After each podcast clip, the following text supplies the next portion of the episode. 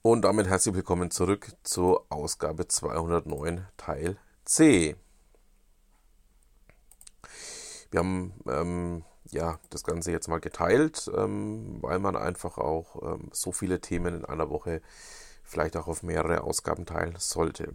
So, jetzt möchte ich mal der Frankfurter Rundschau ähm, ja mal zwei, drei Zeilen sagen. Ähm, Julian Dorn von der Frankfurter Rundschau hat sich ja ähm, über Markus Lanz ähm, ja ein bisschen näher beschäftigt und zwar mit dem Interview, das e, Markus Lanz eben mit Robert Habeck geführt hat. Ähm, ich persönlich fand diesen Artikel eigentlich mehr oder minder äh, auch zum Fremdschämen, ähm, weil Julian Dorn hier ähm, aus meiner Sicht ähm, ja dem, falschen Glauben erliegt, ähm, dass man Politiker nicht auch mal kritisch angehen darf, was Markus Lanz ja da auch getan hat an diesem Abend. Ich habe es auch selber gesehen.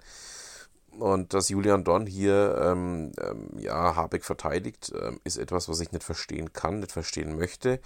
Ich packe euch mal den Beitrag mit rein. Ihr wisst ja, alle Themen, die ich anpacke, findet natürlich auch in den Show Notes und insofern ähm, ja, macht euch da mal einige Gedanken dazu. So, ähm, Eberhard äh, Krummeuer von der Frankfurter Allgemeinen Zeitung, ähm, ja, packt mal wieder eins meiner Lieblingsthemen an, nämlich die Bahn im Stau. Ähm, es gab ja die letzten Tage auf Twitter immer wieder mal Diskussionen, so von wegen, ja, einzige Klimaschutz wäre mit der Bahn möglich.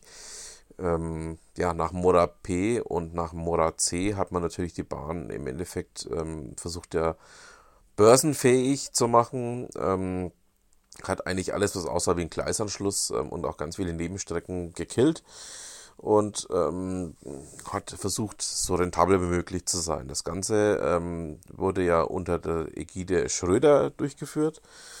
Ähm, genauer gesagt eben von seinen damaligen Verkehrsministern. Und ähm, ja, Eberhard Krummeuer packt hier das Thema mal auch aktiv an, ähm, zeigt auf, dass ja, die Bahn dann auch relativ ähm, hart umgestaltet werden muss, ähm, hin zu einem, ja, doch wieder eher Flächenunternehmen und nicht nur auf irgendwelche ähm, Pilotstrecken ausgerichtet. Und ja, da bin ich mal gespannt, ob dann auch das entsprechende passiert, was in diesem Artikel hier so treffend beschrieben ist. So.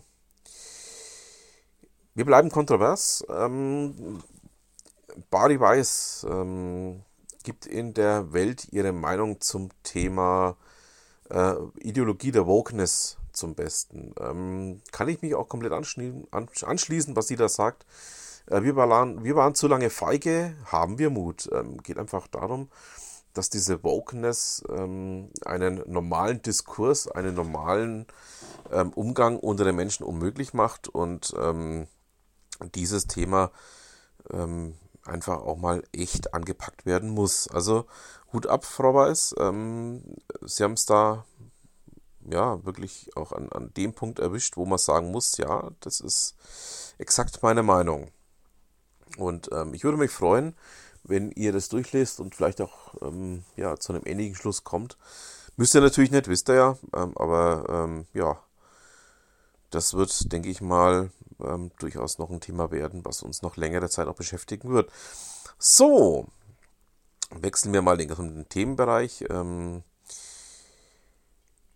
Arbeit Graf von Steckelberg, äh, Stackelberg und Elke Wittmer-Gossner berichten in Cloud Computing Insider darüber, dass ähm, einige chinesische Smartphones im Visier des BSI äh, gelandet sind. Ähm, ja, BSI hat Untersuchungen gegen einige Smartphone-Hersteller eingeleitet. Ähm, geht um ähm, Sicherheitslücken und Funktionen zur Zensur.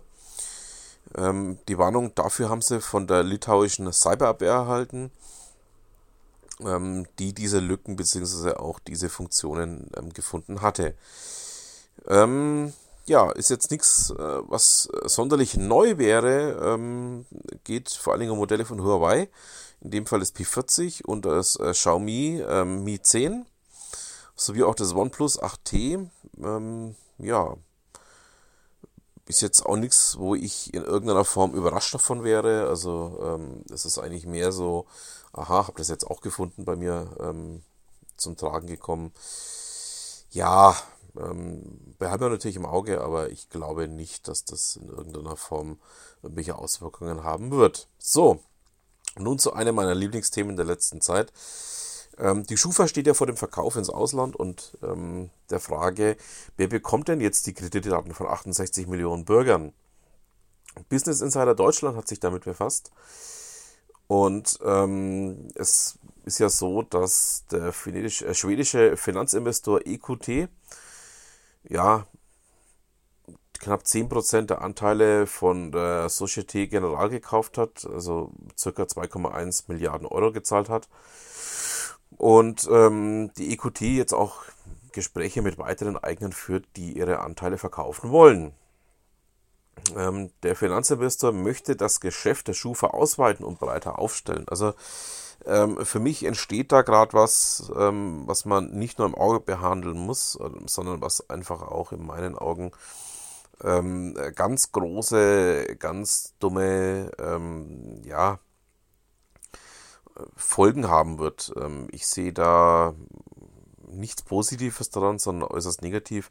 Ich war ja auch ein großer Verfechter dieses Open Schufa Projekts, weil ähm, diese ähm, im Hintergrund laufenden ähm, Algorithmen der Schufa aus meiner Sicht ähm, mal dringend kontrolliert werden müssen, was denn da tatsächlich im Hintergrund läuft. Also ähm, das Thema wird uns mit Sicherheit auch beschäftigen, ähnlich wie Steve sich mit ähm, der GEZ-Stasi-Gebühr beschäftigt, ist die Schufa für mich ein ähnlich rotes Tuch. Also, da bleiben wir dran, jetzt sind wir mal gespannt ähm, und ja, dann schauen wir einfach mal, was denn dabei herauskommt. Jetzt noch, ähm, bevor wir zum Schluss kommen, möchte ich auch nochmal, ähm, ja, ganz kurz ähm, zwei, drei Sachen dazu sagen. Ähm, das war heute ein bisschen kontroverser, ja. Oder es war jetzt in der 209 ein bisschen kontroverser, aber war auch mal möglich, weil aus meiner Sicht ähm, ich äh, ja hier vieles äh, sehe, das durchaus mal bemerkenswert ist und das man auch durchaus mal anpacken muss. So, kommen wir nun noch zu Caroline Desiree Töpfer. Sie hat in ähm, ihrem Blog Digitalisierung jetzt mal aufgeschlüsselt, wie man denn einen guten IT-Sicherheitsdienstleister findet. Sehr spannend, wie sie das beschreibt. Ähm, möchte ich euch natürlich auch gerne ans Herz legen, da mal reinzuschauen und für euch die nötigen Schlüsse daraus zu ziehen. So, wir sind natürlich noch nicht am Ende meines kleinen Podcastes hier, ihr wisst ja. Es gibt ähm, kein Ende dieses Podcasts, bevor wir nicht bei Ute Mündler reingeschaut haben. Heute geht es um das Thema Warmakquise statt Kaltakquise, ähm, indem sie mal aufzeigt, ähm, ja, was man denn so mit den vorhandenen Kontakten auch machen kann. Ähm, sehr spannend, wie sie das auch beschreibt. Ähm, ja, da würde ich sagen, schaut mal rein, macht euch ja einige Gedanken. Und dann haben wir es auch für diese Ausgabe. Ich bedanke mich fürs Zuhören wünsche noch eine schöne Restwoche, ein schönes Restwochenende, wenn auch immer ihr zuhört. Und dann bleibt mir auch nur noch zu sagen, vielen Dank fürs Zuhören und was immer Sie machen, machen Sie es gut.